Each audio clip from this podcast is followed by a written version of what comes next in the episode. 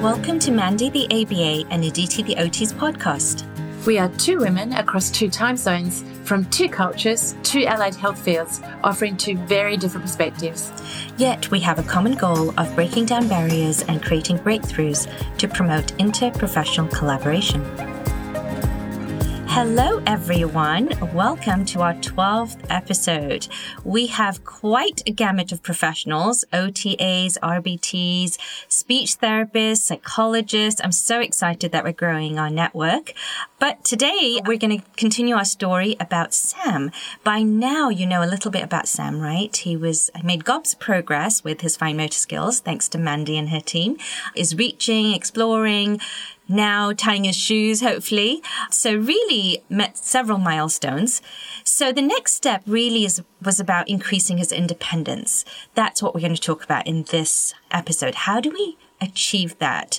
And we're going to talk about activity schedules, what the latest research says. This is something I wasn't very familiar with as an OT, so I'm hoping a lot of OTs will find this very beneficial but it can be beneficial for everyone teachers, psychologists, or anyone who wants to create independence and promote it. So we're going to talk about the aspects that work, that didn't work, and how we can all incorporate it into our uh, clients' lives. Mandy, do you have some resources you wanted to share? Yes, I do. I uh, first became aware of the research in this area through um, McClannahan and Krantz's book called Activity Schedules for Children with Autism Teaching Independent Behaviour. And so we will link to that book. It's available on Amazon.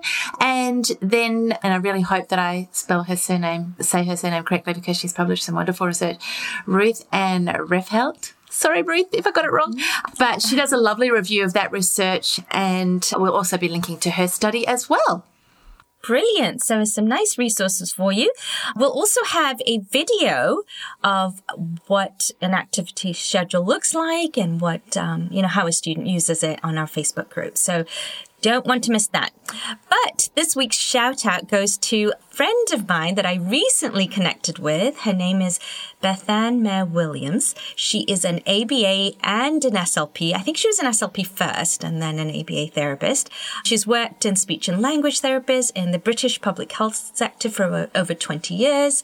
Her specialty is working with individuals with intellectual impairments and uh, she's worked with so many different individuals, but she's also worked all over the world and that's sort of how we connected too.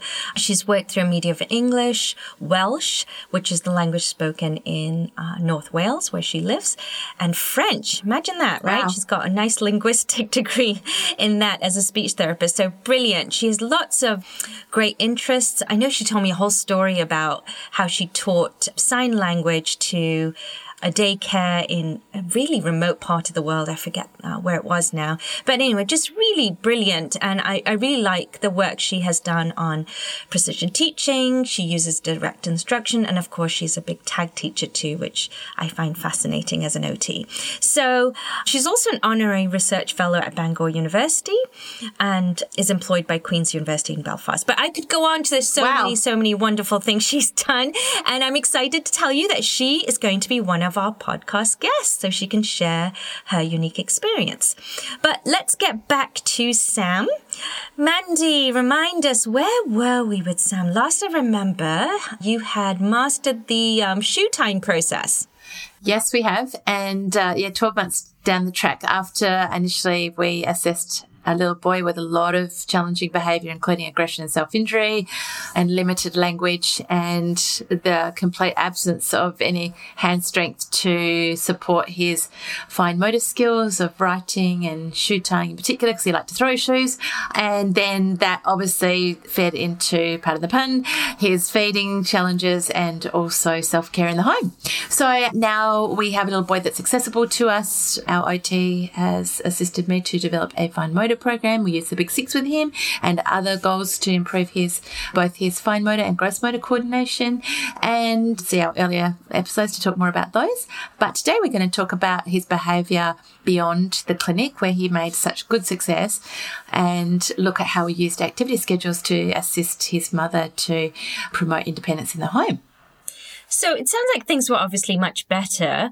Did he seem a lot happier? I, I, I, don't know what other word to say. Did he seem a lot more engaged and happy in his environment than he was before? Yeah, I mean, I think a big part of that was finding, you know, functional replacements for his challenging behavior. And that is he just couldn't do much, you know, mm-hmm. physically or, you know, engage himself in fun activities. And so, you know, part of the intervention was teaching him to use an Xbox and gosh, what are those things called? Nintendo Switch.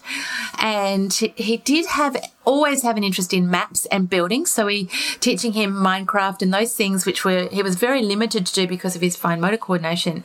That built mo- motivation and contriving and comp- keeping those preferred items for therapy created, you know, a really pleasant environment for his therapy. And it turns out he has, you know, once his language started to develop, he has a really super silly and funny side to him that we all love. And yeah, and he loves his therapist. So yeah, he's come a long way, a lot happier, a lot more skilled skills and therefore he's learning a lot better across all of his goals. However, this, you know, wasn't showing up at home. So this is how we first went home and, ass- and assessed that the use of an activity schedule in the home would be a really good intervention to assist his mum. So up until this point, was everything sort of adult prompted, adult directed? I think, yeah, because of his long history of, you can imagine when kids are aggressive, mm-hmm. people become very wary of asking kids to do anything. And sort of, especially as a parent, I can say that myself, often you just want to avoid behavior. So you just complete the task for, for the child yeah. to prevent any behavior. And especially if you have to get out the door in the morning, you know, you have a busy schedule. And, and his mum had, you know, a long history of not having him complete activities. So was just sort of getting by and hadn't because she's a busy mum herself, hadn't been in the clinic to see his progress and how much better his ability to engage with activities were, but she was still having behavioural resistance. So the activity schedule was a really good way of, of being directed independently, not so much by her, but by, for him, he was reading at this stage. So a written schedule to complete activities. And he actually loved it because he, you know, he, the end of uh, the activity schedule, he got his most preferred item at home and also time with mum, which he loves. So it was a very good intervention in the home. Okay, so I'm assuming before you did this, you probably had some idea, or maybe you took baseline data, I don't know, of how much time he was spending doing purposeful activities versus not or engaging in self-stim behaviors. Yeah. Did you have some data on that? Yeah, so we started this? We did. I mean, in general, home intervention for us is pretty challenging. We are basically clinic based because our kids come until 5.30 at night. So, but on this occasion, when, when kids behavior is showing up in the home, we do evening uh, home time observations, which we did with Sam. So it was like, you know, like six to eight at night. And we just saw that he would engage in interruptive behavior. Like, you know, we did an hour observation before we intervened and he would scream out. He, if there was something he couldn't do, he would yell to his mum and cry and she would have to come and obviously attend to him and that would get reinforced and that would take her away from a busy evening schedule. So, you know, an hour in, sometimes you can, you know, take all the baseline data, but sometimes you just need to get teaching. and when it comes to, yeah, you're like, this is non functional, this is non helpful, he's engaging in disruptive behavior and she's getting frustrated. Like the time to teach is now. And uh, I think, I think Og said that Oh, okay. You know, yeah, he actually said, you know, baseline is one thing and it's important in certain contexts. But when you, if behavior is bad and worsening, the time to intervene is like yesterday. Like yesterday. Okay. So that sort of falls into the tenets of OT, you know, because we're, I mean, our whole mantra is occupation. Yeah. Occupational engagement. I think, so I think you're I think, absolutely right. Yeah. Keeping them busy. exactly, because you know, I mean, there's even a Bible verse, right? Exactly. Like, yeah. Hands. yeah. Actually, even I find that myself when I'm not busy, my mind goes into these rabbit holes of sometimes negative thoughts about future, past, whatever. So engaging that mind and body is so important in OT. That's why I think you're absolutely right. When we talked about this, this is a, a good topic for OT specifically because it really speaks to our principles and our tenets. Yeah, and I think if we just go back to how McClannahan and Krantz first developed their research, because they are behavioralists, but they I know of their interventions very well because one of the psychologists worked with my daughters, worked in um, their group homes.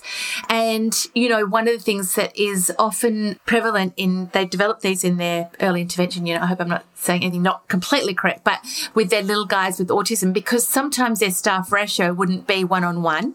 And so they would be teaching one student while other children, you know, needed to be independently occupied.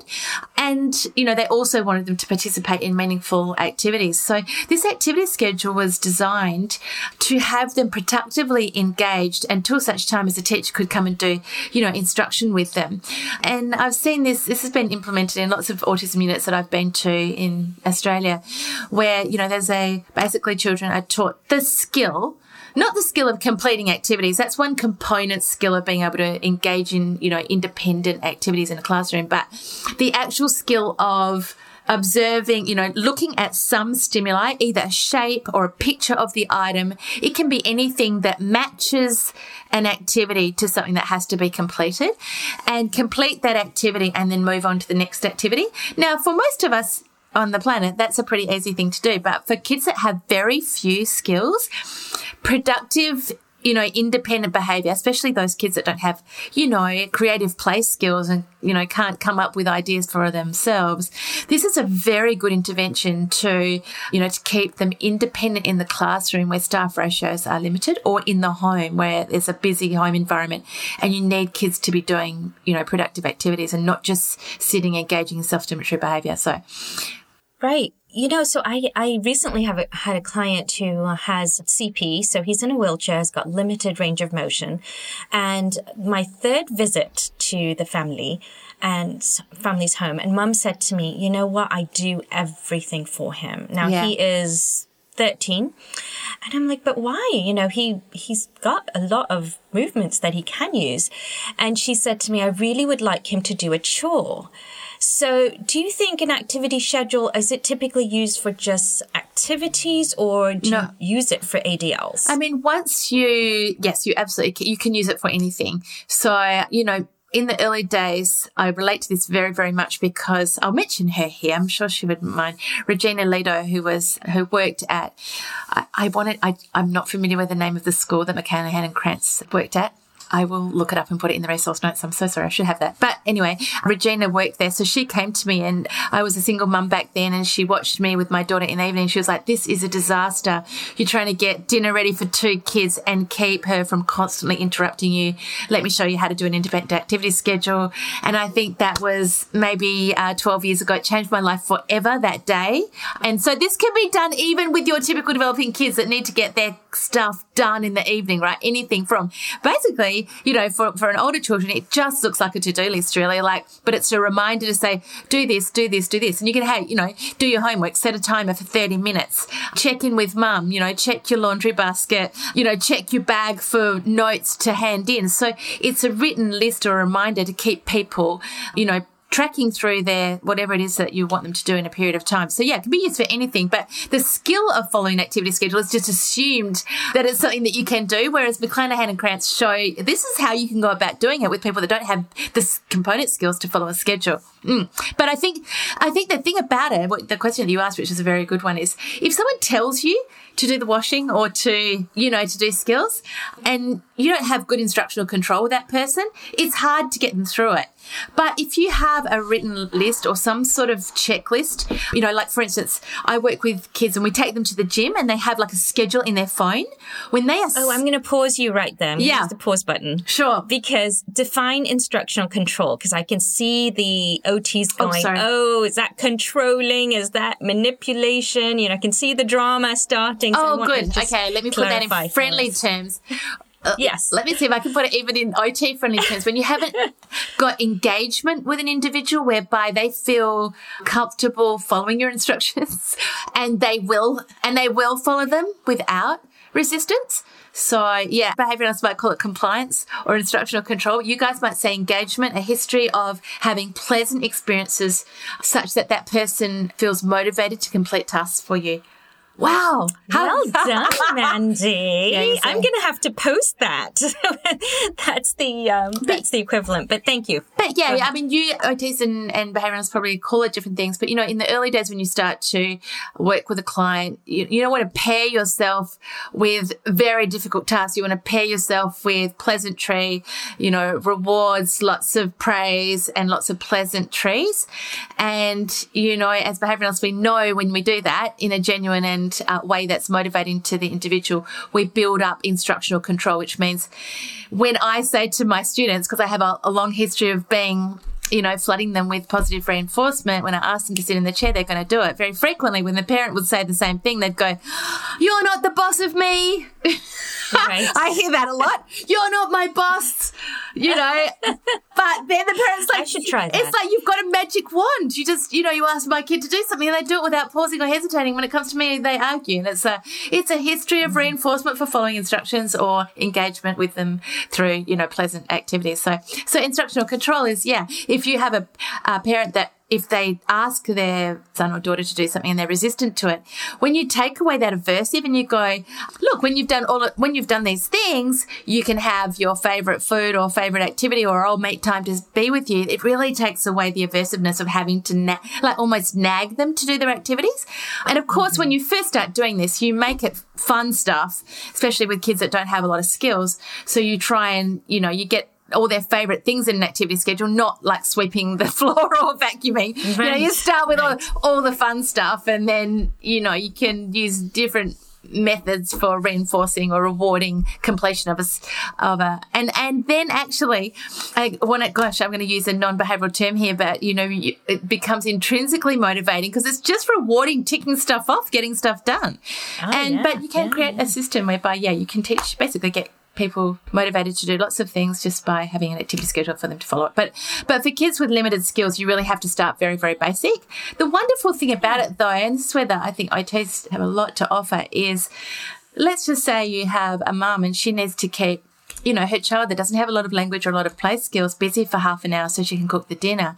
Then you have to come up with creative things that they can do within the activity schedule. And that's where OTs have a lot to offer because, you know, you can teach kids, for instance, to dig all of the you know, little pebbles out of Play-Doh or something and put them in a box and pack them away.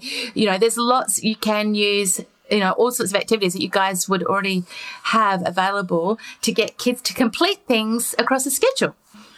Well, in OT, there's also, you know, when we look at activities, I, from the research that I've read, you know, it's like you want to find some sort of repetitive activities too, because repetitive activities are, are can be very calming and organizing and feel good. Like knitting, for example, is, you know, is, Yeah. is one that I can think of. And, you know, OTs come from using crafts. So knitting, crocheting, any of those repetitive activities can be really good and bring you back to the center, so to speak, and really organize you in OT terms, I would say. So I had a student at a school who would just sit there between transitions, like, you know, he had a free period or whatever. And so we did that for him, actually. I just didn't call it an activity schedule, but basically it was a, re- he was very good at reading. So we basically had a text schedule and he just followed the uh, directions and he loved it and he would look forward to it. So I think one of the things I'm hearing from you is, you know, is figuring out a, what they like, because you want to start with something they like, and B, figuring out what their skill set is, right? To make sure that you are, you know, if, if they're, you, you don't want to use words if they're not good at reading. You want to make sure it's pictures, for example. Yeah, exactly. And even for kids that, you know, can't even discriminate pictures, you know, we have a little boy that can't even do that, but he can identify shapes. He can match shapes. So you can just have, we have, you know, McClannahan and Krantz use these nice little binders or books where kids would turn the page and on each page they would rip off a token and then put it on a token board and then come and cash in, you know, a completed token board. So you could even just have a triangle where they have to go and retrieve the activity that has a triangle on it and they complete the activity and then they put it away, rip off the token on that page, put it on their token strip and turn over the page. So yeah, it can be designed to any level. But what I really love about it when I teach this to kids is it really gets you creative about, okay, what is it that this kid can do? And what's the next thing that I can teach him to do that he's going to engage? And actually you get kids in contact with a lot of reinforcement because in the early days, I got my daughter listening to, you know, those CD books, like I guess today you could use Audible or something to listen to a book. I was like, she can read, but she could also listen to the book at the same time. So we taught her to actually, you know, get the disc, put it in the player. Gosh, that's, I sound so old. The, the disc. Oh my God. Wow. I don't know if they still have those CD books, but anyway, but now you'd probably, you know, press play on your, uh, on your iPod to listen to it. But, but she learned so many different things and I had to find lots and lots of different things that she could do independently. And then there was also a part in her schedule where she would come and get me to play her favorite game. And then I would spend five minutes with her and then she'd go on to the next activity. And to this day, she can, you know, productively engage herself for a couple of hours at a time, including, you know, physical activities and, and gym activities all through the use of an activity schedule. So it's a, it's a really, really good thing if you have, you know, kids that have challenging behaviors and I think you said something really good then, Aditi, which was a big part of why McClannahan and Krantz designed this, is that many times children with limited skills or any student with limited skills is really prompt dependent on what to do next. You know, they just, they're disengaged. They kind of sit there and wait almost with that, you know, have you ever watched those kids that just put their hands up and go, you know, direct me to something like, well, like, Mandy, you know, I think that's one of the myths or complaints about ABA, you know, that that's what people have said that, oh, you're producing rote learners who are prompt dependent. I hear that yeah. all the time. Yeah. Well, I, I personally agree with that in that many, many times when I see at least sessions that I have observed in the past is that children are waiting for instructions a lot, which doesn't happen in fluency based instruction, but because the instruction is once and then the child engages in behavior for a period of time. But very often there are a lot of prompts built into therapy. Uh, there's probably going to be some unhappy behavioralists out there, but I ask that you listen because I have seen and done a lot whereby kids are picking up on lots of different cues, you know, and they're prompt dependent to proceed based on those cues instead of independently and, you know, wanting to proceed. And it's, yeah, it, I, I, often get kids that come to me and, and parents will say, Oh, my kids used to be able to do this, you know, they used, they could do this in their last program. And I was like, that's because there was you know, gestural cues and all sorts of cues built into the therapy context that were prompts. And when those prompts are removed, they can't do it anymore. So, yeah, so this is, you know, a way of having people independently engaged in activities without requiring someone to prompt them. Of course, when you start teaching these, you have to use, you know, shaping and methods to reduce your prompts over time so kids can do it on their own. But, but eventually you have people that can engage in activities, complete activities independently and, you know, constantly require someone to help them. So I'm going to let you tell us what it is in a minute. But one thing I wanted to ask, if I put my critical OT hat on, is, you know, there are OTs or, or parents or professionals who might say, well, how much time do you allow for this? Because we want this the student or the child to explore and learn from their environment. I know what my answer would be, but I'd like to hear from you what you would say to them. Yeah, I guess it's a it's a, always a fine balance, isn't it? Mostly when we're talking about this type of intervention, we're talking about people that can't productively engage in, you know, flexibly flexible play skills. Is that a good term? I'm not sure. But mo- yeah. mostly when you're dealing with kids with a limited repertoire, they will, re- you know, repeat the same activity over and over again, or like, you know, you've would know, be familiar with those children that want to replay the same part of a movie over and over again. And it's, you know, it is not affording any opportunity for learning or, and there is, I guess, a place for people to obviously have downtime and, but you don't want too much of that repetitive, you don't want to reinforce them doing repetitive, non-productive tasks.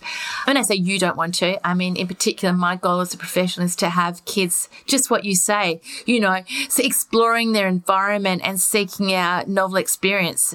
But unfortunately, when it comes to kids with developmental disabilities, you know, the reason they end up with that type of diagnosis is because they tend to re- repeat things and often non-productive things. I hope that doesn't sound too judgmental, but these, you know, an activity schedule is a way of keeping them moving on and not ruminating or getting stuck in the moment on a, on something that is not what I think, what was the word that you used there? Exploring their environment because left to their own devices, many children with autism will, will, will not do that. Or at least the yeah. child that I'm working with at the moment, left to his own devices, he will pica. He has, you know, very high rates of putting non-food items in his mouth dangerously. So when he's left on his own, he actually engages in dangerous behavior and skin picking and all sorts of things. So yeah, I hope that answered your question. That I agree with you that there's nothing in my mind more beautiful than watching a child work out how to, you know, a toy works or like discover their environment or pull pots and pans out of a cupboard and play creatively with them. But that is a learnt skill and some, for some children very difficult to learn. So activity schedules is a way of promoting play skills when they're not present. Well, I think that's where perhaps, you know, you do some activity schedules, but then when there is some free or downtime per se, that's when it's a, a little bit more adult directed where you're engaging in that exploration with them.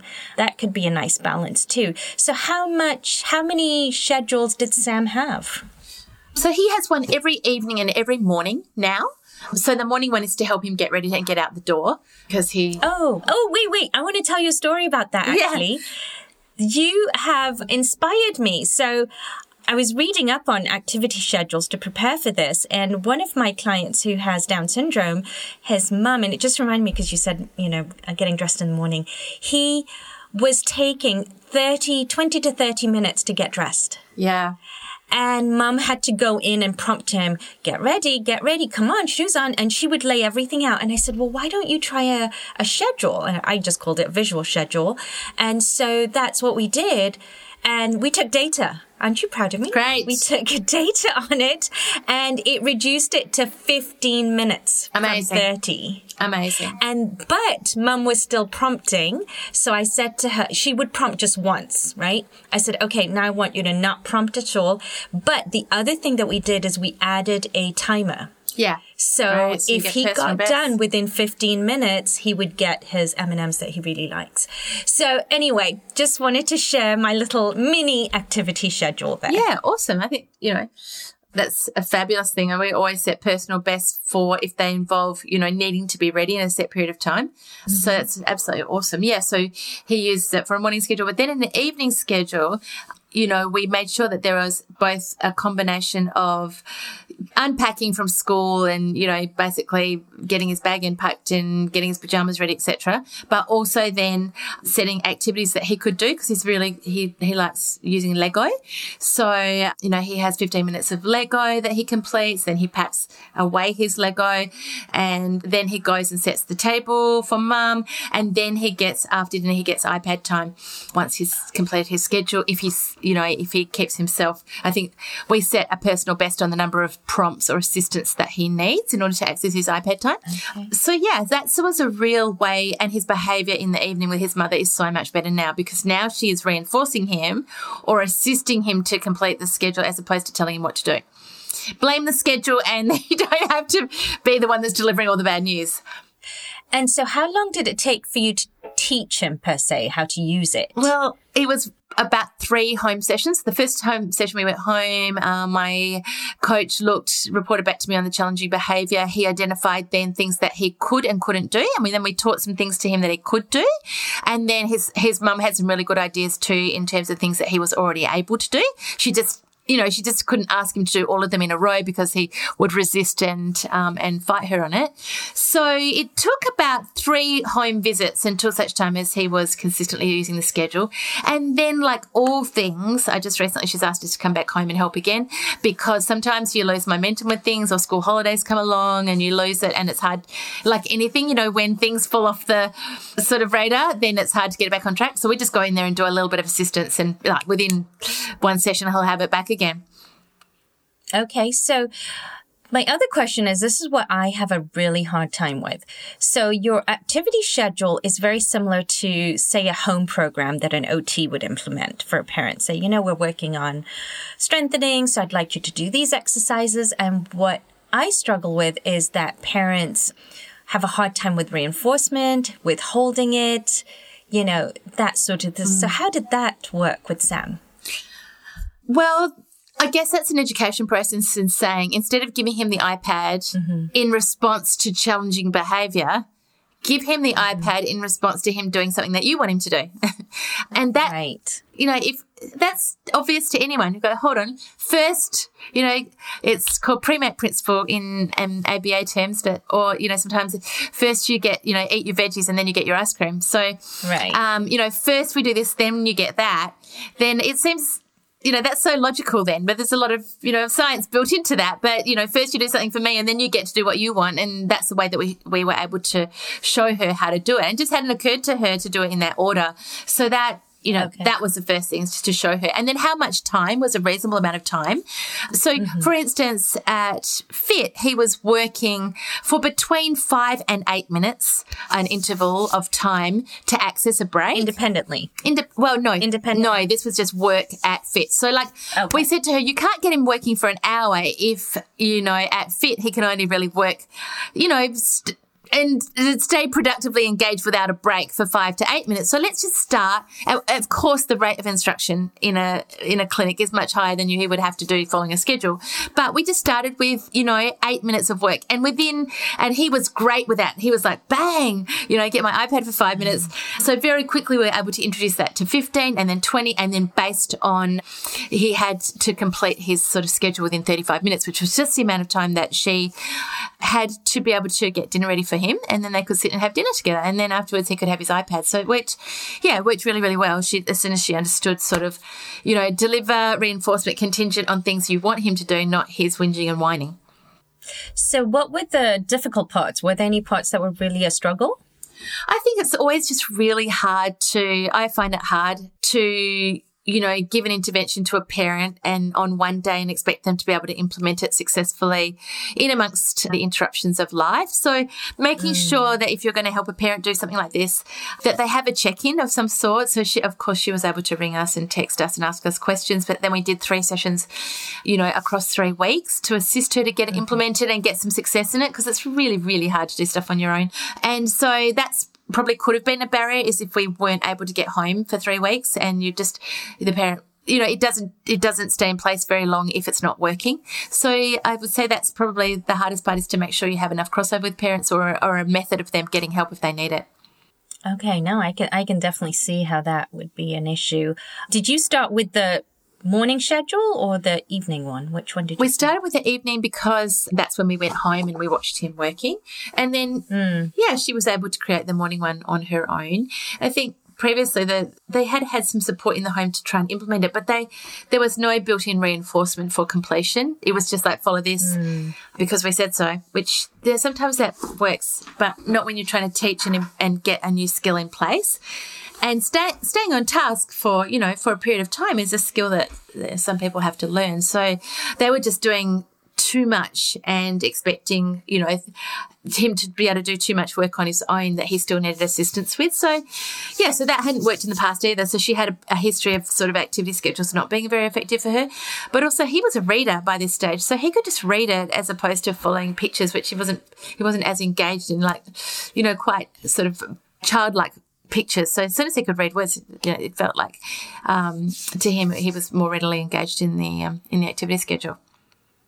So I'm picturing like what what I'm used to seeing is like a linear sort of visual schedule, right? You know, you know, check off as you go. But what you're referring to might be more of a like a flip book. That well, correct? that's what McClannahan and Krantz used because the kids they were working with had really limited skills. Going back then too, they used to have these really awesome devices, which is so outdated now. I'm really showing my age now, but they used to have these little stri- strips that would be within the activity schedule, and they could I'm sure people that are listening to this probably know exactly what I mean. I hope so, but if any but they would um, take this little strip of paper and put it through this machine and it would read something out to them like, you know, I want a hug and then that that child could carry that verbal message to the therapist Oh, and ask I for a do hug. remember that. There was like it was like a plastic binder. Ah, anyway, so yeah, so there's a social element built into these visual schedules as well. So they would start with very simple things. And whenever I've taught it to young kids that don't have a lot of skills, I always start with one of those tiny little binders, you know, like they often, like a PECS, a PECS binder. Yeah. And so they open the book, they look at the first page. It will be, you know, it will give them a cue to go and get some activity, either the picture of the activity itself or uh, something that matches the activity. And they go and retrieve the activity, bring it back, complete that activity, put it away. And I used to have this really awesome tray for my daughter that had them all lined up and I would just have to change them up each day. And so it was just a, she would match a shape so that all you had to do then was in the box, change the activity, but the shape, you know, she was still matching the same shape. So she might look at the pink triangle, go and get, go to the box that had a pink triangle on it and retrieve the activity, which had been previously, had been taught to her outside of the activity schedule, complete the activity and put it away. And, um, you know, she'd, absolutely loved that. And so does so does sam. He really loves to do his activity schedule. It's really reinforcing to him. So did i answer your question there did he oh yes. Oh how was it how did they use a book. And then they would come back rip off a token on that page and they would have a token strip next to them mm-hmm. which is a really nice way of thinning the schedule. So for instance if they can just do two or three activities then they get three tokens and they cash that in. As soon as you add another activity obviously there's another token. So when i say thin schedule i'm like they're doing more work for the same amount of reward so, which is over time, you want to thin out the reinforcement so that you can get more behavior. So, yeah, so in McClannahan and Krantz, I used nice little books with, you know, Velcro strips and things, which would have um, communication in there as well for non-verbal kids. So they could take a strip and present it to the teacher, and the teacher could say, Oh, you know, you want a hug or you want to play with me. And so they always built in a social element to the activity schedule as well. So yeah, a little book, but you're right. It can be, a, it could be anything. And I think there's really nice little, um, one of my students who's on a, he has an activity schedule for the gym. He's learning to independently pre- engage himself at a gym. So it tells him what to do, where to, you know, put his bag away, go on the treadmill. He comes back, he, and then he gets a break between every eight and 12 minutes. And then at the end, you know, uh, have a shower, get your bag, get a protein shake from the machine. So he's learning to, you know, really participate in a gym independently. And eventually that schedule, he won't need it anymore. But um, right now, mm-hmm. it assists him to independently engage in that activity.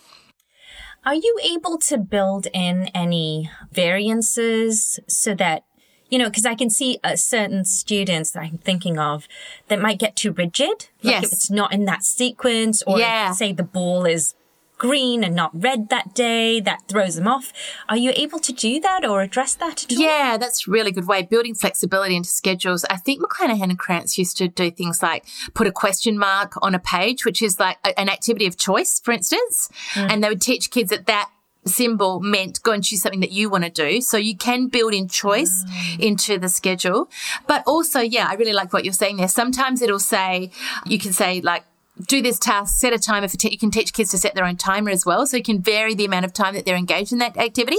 What often comes up is you have kids that really want to complete an activity. And so you have to teach flexibility around leaving tasks not completed. For instance, do, do a jigsaw puzzle for 10 minutes where the puzzle's not completed. That's a very good, Right. you know, that's then brings up issues of flexibility and that stuff has to be practiced and changed or like color in for five minutes and, you know, they won't have completed the whole page. So this is a really good way of teaching flexibility. So yeah, you can. You can build in flexibility there. And, you know, like I was saying, you can either put numbers on it and change up what relates to each number each day or a shape and change up the activity, change the amount of time they're doing it. Yeah. So I even have my daughter will go and get activity books and it will say, you know, complete three pages of the activity book. So, you know, mm. you can vary and build in flexibility, time into it. Even, you know, you can get them to self check some work that they previously did or complete a homework task or do their spell words or, so yeah, you can, you can really use them in a lot of different ways depending on the skill level of the student. Okay, last question. What if I get on my high horse? I'm like, okay, great. I'm going to do an activity schedule for Johnny. Yeah. And I show it to him and he tosses the book across the, the room because he's like, this is Yeah. rubbish. I'm not doing this. You know, I can see that happening. so I have to be very careful to pick the correct activity for the first go. Is that right? Yeah, if you have a kid with, you know, challenging behavior, you, they need to be programmed quite carefully in how to use this. So, yeah, like you might get a preferred book that they like reading and uh-huh. say, you know, read this book for, you know, read three pages in this book or read this book if a kid is reading, or like it can just be, you know, any activity they really like. And you mm-hmm. reinforce them for completing the activity under an activity schedule. So it's things they're already doing and liking. So if they like playing with trains, uh, you know, like for instance, right. you can say play with trains until the timer goes off or something. And then they get reinforced just for completing the activity in low demand tasks. And then you can fade in, you know, slightly more difficult tasks. But if okay. you have a kid that has really severe and challenging behavior, then that's probably something to address outside of a schedule, not just in a schedule. Or if the child is, you know, highly has really severe and challenging behavior at home with the parent, again, you're going to have to combine your, you, you know, your behavior management with the teaching of an activity schedule. But yeah, keep it easy, keep it small, small amounts and build upon it. So if the student refuses, then you obviously have to make sure you stick with the plan of not getting whatever the item was, correct? Yeah, well, it's a little bit like, you know, sometimes you have to, for instance, you know, pay kids on a really high schedule. So, for instance, you might sit down and say, I have a big you know, bowl of an M and M's, and mm-hmm. you know, you just come and say, you know, give me a high five, M and M, right? So all of a sudden you're en- right. engaging compliance, or I'll, I'll, use that word engagement. You're getting engagement with the student just for engaging with you outside of an activity schedule, and then you might say, you know, put one piece, you know, put one piece in the puzzle, you know, so you, you start right. to, okay, two pieces, three pieces, really good. Now do it on your own. And then, okay. So yeah, it's always, you know, behavior analysts call it shaping. I'm sure you have your own OT context in. Start with something very small that you're successful with, high rates of reinforcement. Reinforce just approaching the behavior that you want and then start to fade it. And yeah, if um, if the reinforcement schedule is if there's enough reward in it for the student, you should be able to shape around anything that comes up.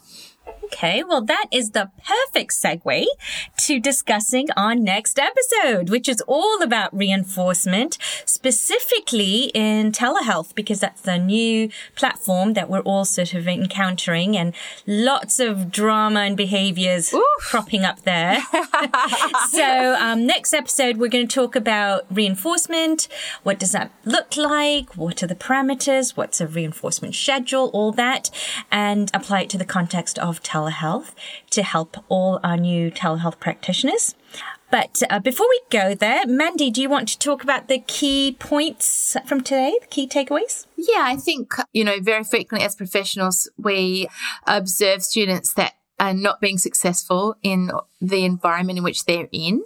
And activity schedules is a really good way to assist kids to engage independently in tasks where they may not have enough one-on-one help, you know, to be able to do it with another adult. So it's a really good, if you have parents that are going, Oh, I'm really struggling to get my kids at, to do at home, getting the um, McClannahan and Krantz resource or some resource to assist parents to help them do activity schedules is a really, really good way of being able to assist parents beyond your clinic and or in a classroom. Yeah. And I think promoting independence is a really good goal for everybody and activity schedule is a way of doing that, even for kids with really limited skill sets. And I might add to that is from an OT perspective, you know, we often give parents home programs for students and children. So I think an activity schedule would be brilliant to get that goal achieved too. So thank you, Mandy, for sharing. Not that. just for the student either, but for the parent. Because if you for have a little parent, yes, definitely, that's a bigger point there because the parents are the ones often trying to pull their hair out, trying to do. Yeah, response so, cost. Yeah. Make it so easy for them that all they have to do is open that page and tick things off as they go. And um, yeah, yeah, so you, you know, don't tell them it's an activity schedule, but actually, what you've got in mind is teaching them how to complete tasks um, with their, with their student, with their child. Yeah.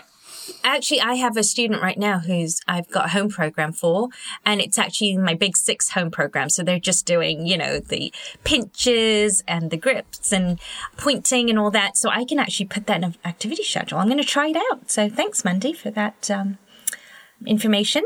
And everyone, please do look on our Facebook page for the videos and the resources. Also, it is on my website, which is uh, www.dradititheot.com. We have a whole page there with all our episodes and resources. And if you think of it on Facebook, do send us what challenges you've encountered in telehealth regarding behavior so we can really cater and pinpoint some of the issues for our next episode. Okay, that's all we have for you today. Remember, the most valuable resource we have are each other.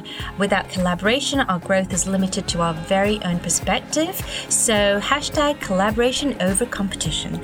Until next time, bye bye from the Windy City. And hooray from down under.